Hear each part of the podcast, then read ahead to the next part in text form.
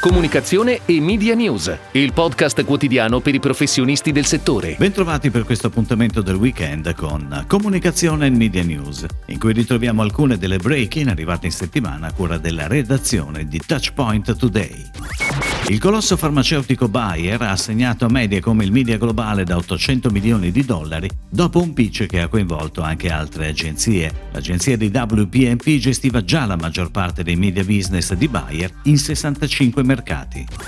Carrefour Italia, dopo una gara, ha scelto di affidarsi a Dentsu per la gestione delle attività di comunicazione on e offline. Dentsu gestirà gli investimenti pubblicitari dell'azienda con Carat, Simple Agency e Optimize.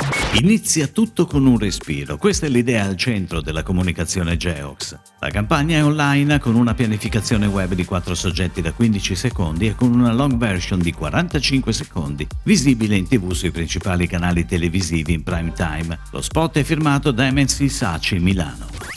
Altre ipotesi di complotto emergono nella nuova campagna di Bondi Motta, prodotta da Akita Film e pianificata da PHD Media. La campagna, integrata multisoggetto e ideata dall'agenzia di comunicazione Connexia, è in tv dal 26 settembre al 13 novembre sulle principali reti televisive, a cui si aggiunge una pianificazione online e social e una campagna di digital PR sviluppate da Noesis Group. Teneroni di Casa Modena lancia una nuova ricetta a base di prosciutto cotto, Teneroni le polpette, con una creatività firmata dal gruppo Armando Testa. Il filmato è on air sulle principali emittenti televisive e sul web.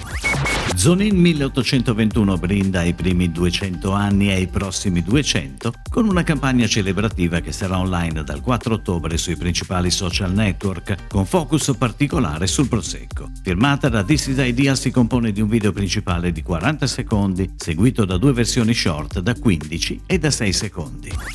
È tutto, grazie. Comunicazione e Media News torna lunedì. Buon weekend a tutti voi. Comunicazione e Media News, il podcast quotidiano per i professionisti del settore.